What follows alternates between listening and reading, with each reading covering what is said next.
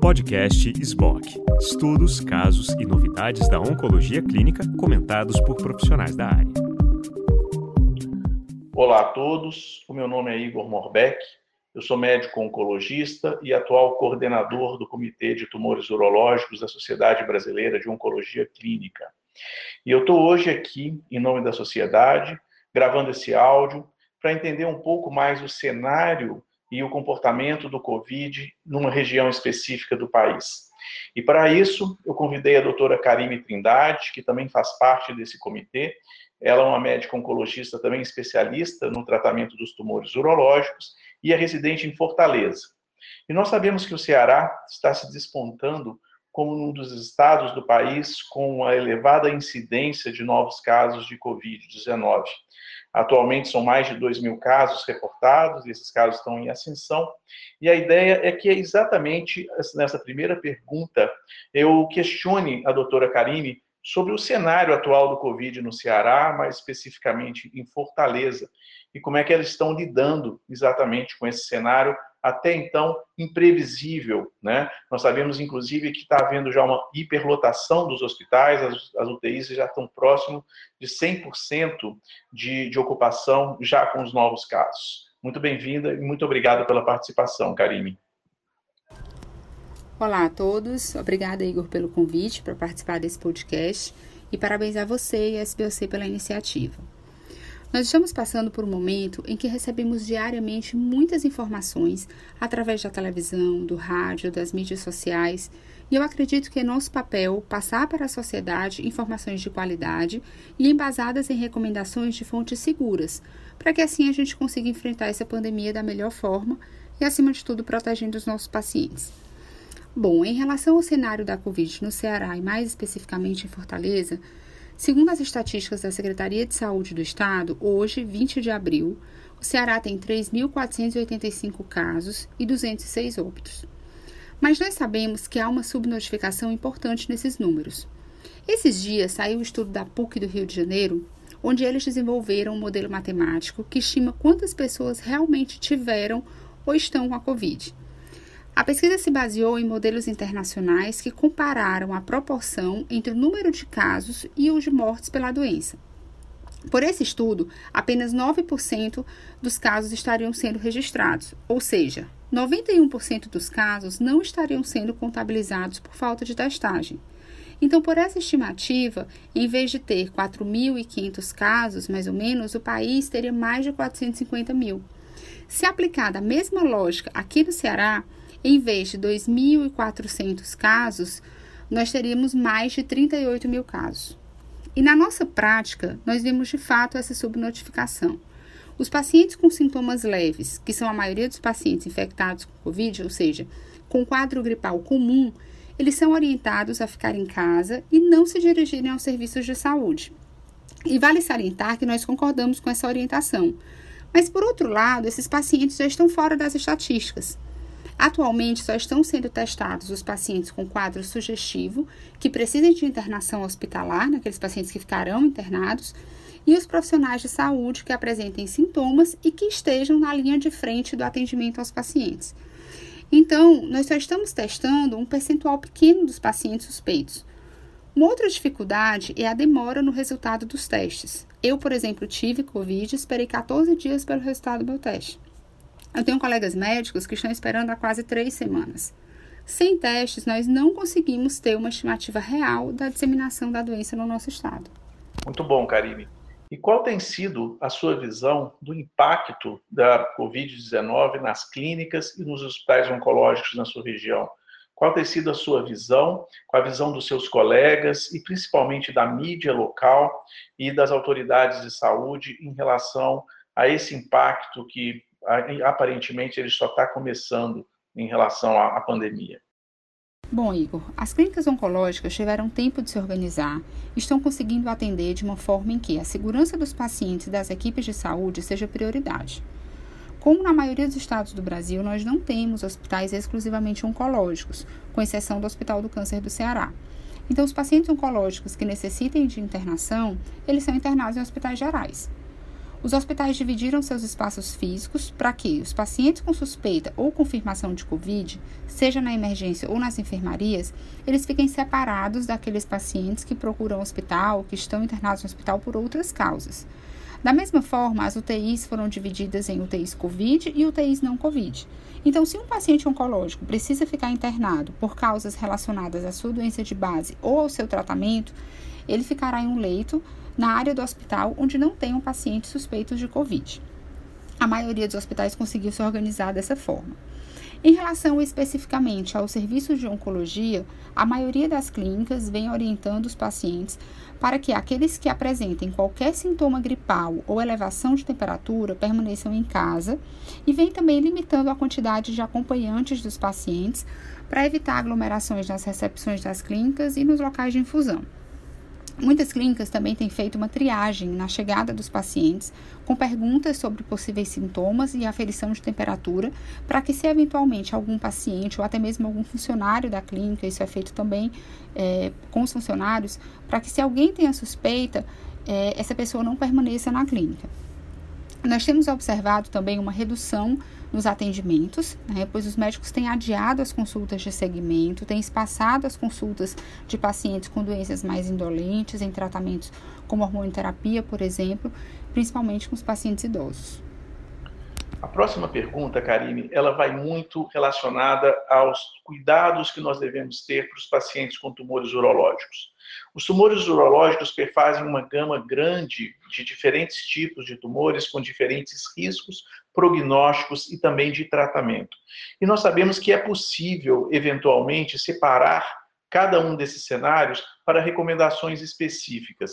Os guidelines ou as diretrizes, elas estão sendo construídas nesse momento, de forma que a gente consegue fazer uma avaliação geral para todos os tumores urológicos, mas eventualmente a gente consegue discutir e orientar os pacientes em relação a esse tumor. Você gostaria de falar um pouco mais sobre isso, por favor?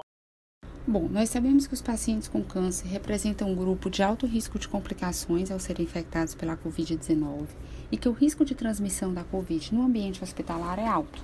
Então, nós precisamos dispor de estratégias para reduzir os riscos de complicações gerais, de visitas hospitalares e de internações. Alguns dias a ASCO e a ESMO fizeram algumas recomendações gerais nesse sentido, não especificamente para os tumores urológicos, mas recomendações que podem ser utilizadas para todos os pacientes oncológicos. Começando pela discussão individualizada dos casos com outros profissionais e com os próprios pacientes, expondo os riscos e os benefícios do tratamento atual do paciente no cenário da pandemia, ou seja, cenário de tratamento, prognóstico da doença, comorbidades do paciente, preferências do paciente, probabilidade e riscos de infecção pela Covid na região em que o paciente se encontra, etc. Uma recomendação importante é que, se o tratamento local para o estágio inicial do câncer, cirurgia ou radioterapia for planejado, é imprescindível avaliar as possibilidades de adiar o tratamento, como na maioria dos casos de câncer de próstata, por exemplo. Uma outra estratégia para minimizar os riscos é avaliar a possibilidade de trocar temporariamente um tratamento intravenoso para um tratamento oral equivalente, se a gente tiver isso disponível, ou até mesmo lançar mão de tratamentos com intervalos maiores entre as aplicações para reduzir as idas do paciente às clínicas. É importante também que não deixemos de priorizar as terapias adjuvantes naqueles pacientes com doença de alto risco ressecada, que se espera que derive um benefício absoluto significativo de sobrevida com adjuvância. É, esses tratamentos, eles realmente devem acontecer conforme planejado e, e a gente deve eviar, evitar adiá-los.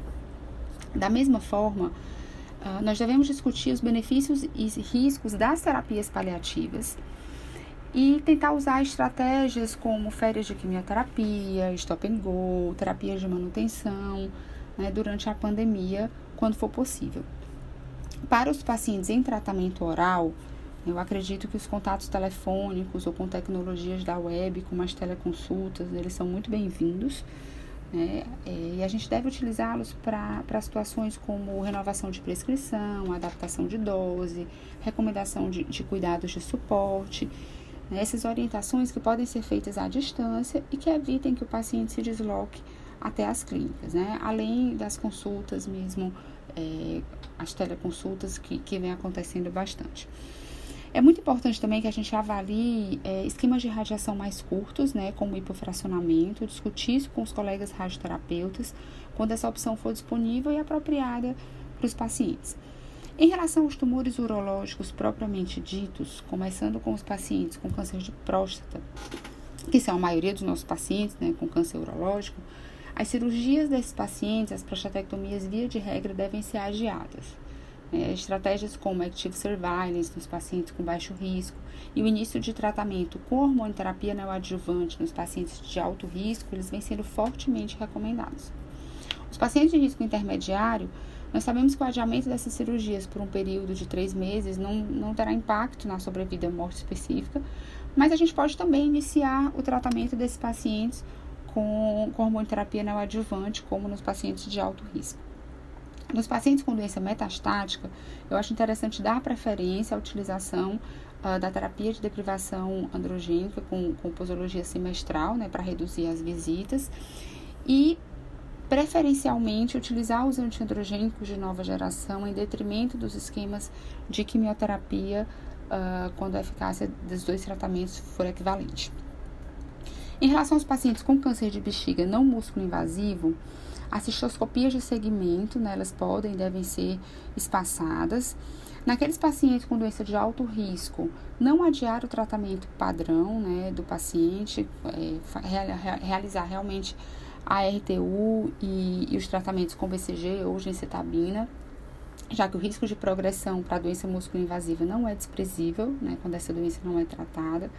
Em relação à doença músculo-invasiva também, o tratamento padrão ele deve ser mantido com preferência de quimioterapia neoadjuvante, como a gente já faz usualmente, seguida de cistectomia, e considerar o uso de fator estimulador de colônia de granulócitos para prevenção de neutropenia febril quando for possível durante a quimioterapia, né? Vem se é, recomendando utilizar sempre que possível, de uma forma geral, uh, para as quimioterapias, o fator estimulador de colônia de granulócito. A cistectomia nos pacientes que realizaram quimioterapia adjuvante, ela pode ser adiada a depender da situação da pandemia na localidade do paciente, né, disponibilidade de leitos de UTI, etc. A gente tem estudos mostrando que é possível aguardar até 10 semanas uh, sem prejuízos oncológicos ao paciente, mas ela não deve ser postergada né, mais do que isso. É, e, e, deve sim ser realizada para aqueles pacientes que fizeram a cirurgia previamente, é, a quimioterapia adjuvante entra como tratamento padrão desses pacientes. Vale lembrar também que a estratégia de preservação de bexiga é, é uma opção nesse cenário, né, especialmente naqueles pacientes que preenchem os critérios de melhores resultados oncológicos ou para aqueles pacientes que os riscos da cistectomia sejam muito mais altos é, o que os locais onde o paciente se encontra não tem a disponibilidade de leitos de UTI, é, por exemplo. Então, lembrar sempre dessa, dessa estratégia de preservação de bexiga como opção para os pacientes. Naqueles pacientes com doença metastática em uso de imunoterapia, é, a gente pode avaliar a mudança da posologia né, para esquemas com maiores intervalos, como o pembrolizumab a cada seis semanas, o nivo a cada quatro semanas. A gente pode utilizar isso também né, nos pacientes com câncer de rim. É, falando em câncer de rim, ah, os pacientes com câncer renal eles precisam realmente ser avaliados é, caso a caso. Eu acredito que, de uma forma geral, os pacientes com lesões pequenas, como o T1A, eles possam ser acompanhados uh, nesse período, mas aqueles pacientes com lesões maiores, né, em especial de T3, T4, e os pacientes sintomáticos, eles não deveriam ter as suas cirurgias postergadas. O início do tratamento sistêmico, ele pode ser adiado né, naqueles pacientes com doença metastática de baixo risco, visto que o segmento ele pode ser considerado nos pacientes assintomáticos, mesmo em momentos fora de pandemia, a gente faz isso eventualmente com alguns pacientes. Só precisa ficar atento se o paciente apresentar uh, sintomas para a gente realmente iniciar e não adiar o início desse tratamento. Eu acho que vale lembrar também é, que se o paciente tiver em imunoterapia e apresentar sintomas suspeitos de pneumonite, a gente precisa ficar de olho né, para fazer o diagnóstico diferencial entre toxicidade da imunoterapia ou uma possível infecção pelo coronavírus, principalmente nas áreas é, que tem um maior índice de infecção. Eu acredito que é isso em relação aos tumores urológicos, uh, falando um pouquinho de testículo. Acho que o mais importante é não se postergar a orquiectomia, né, já que a gente está falando de um tratamento com altas chances de cura. É, assim como o tratamento de, do câncer de pênis, eu acredito que não, não tenham grandes mudanças uh, por conta da pandemia. Né? Acho que essas são as principais recomendações para os pacientes com tumores urológicos. Pode parecer clichê, mas nós vamos precisar realmente individualizar os casos e avaliar a situação de cada cidade, de cada centro, com a realidade da Covid de cada local, para definir melhor sobre a conduta para cada paciente. Excelente explicação, Karine. Foi muito completa a sua explanação. Um último tópico que eu queria abordar com você é como é que você está enxergando esse atual momento onde os profissionais de saúde, como nós, estamos na linha de frente, né? É, claramente é o tipo de atividade que, embora seja reduzida, a atividade dos oncologistas, ela não é absolutamente parada como um todo. A doença, lamentavelmente, o câncer continua, novos diagnósticos acontecem e vêm acontecendo, né? E a gente precisa claramente filtrar aqueles pacientes de maior risco e maior necessidade para aqueles que eventualmente possam postergar alguma coisa em termos de diagnóstico, cirurgia ou mesmo tratamento sistêmico.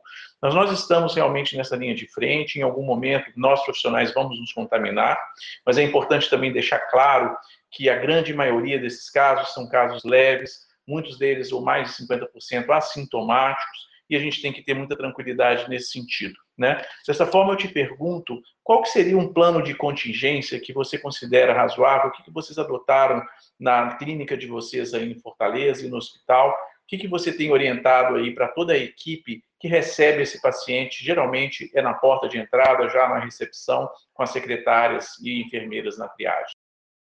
Em relação a um plano de contingência, eu acredito que as clínicas e hospitais têm se esforçado muito para tentar proteger os profissionais de saúde em atividade.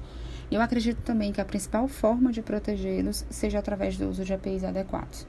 Nós sabemos a dificuldade mundial de se adquirir EPIs nesse momento, mas eu vejo um esforço coletivo para que ninguém se exponha sem estar devidamente paramentado. A higienização frequente dos consultórios ela é fundamental, né, assim como a triagem dos pacientes para evitar que pacientes infectados entrem na clínica. A gente já conversou um pouquinho sobre isso, como o, as clínicas e hospitais estão fazendo essa triagem né, na entrada uh, dos pacientes e dos próprios profissionais de saúde. Em relação à redução do número de profissionais, nós sabemos que na oncologia nós não conseguimos reduzir drasticamente o número de atendimentos, como em outras especialidades ambulatoriais, mas as clínicas estão se organizando para evitar, por exemplo, que os profissionais uh, enfrentem horários de pico do transporte público. Também é importante, muitas vezes, a depender do volume de atendimentos das clínicas, uh, fazer escalas com os funcionários para assim reduzir a exposição deles dentro do ambiente de trabalho. Muito obrigado, Karine. Foi bastante enriquecedora essa nossa conversa. Se cuide, cuide bem dos seus familiares, dos seus entes queridos, dos seus pacientes. É isso aí. Muito obrigado a todos pela audiência. Muito obrigada, Igor, pelo convite. Foi um prazer participar. Um abraço a todos.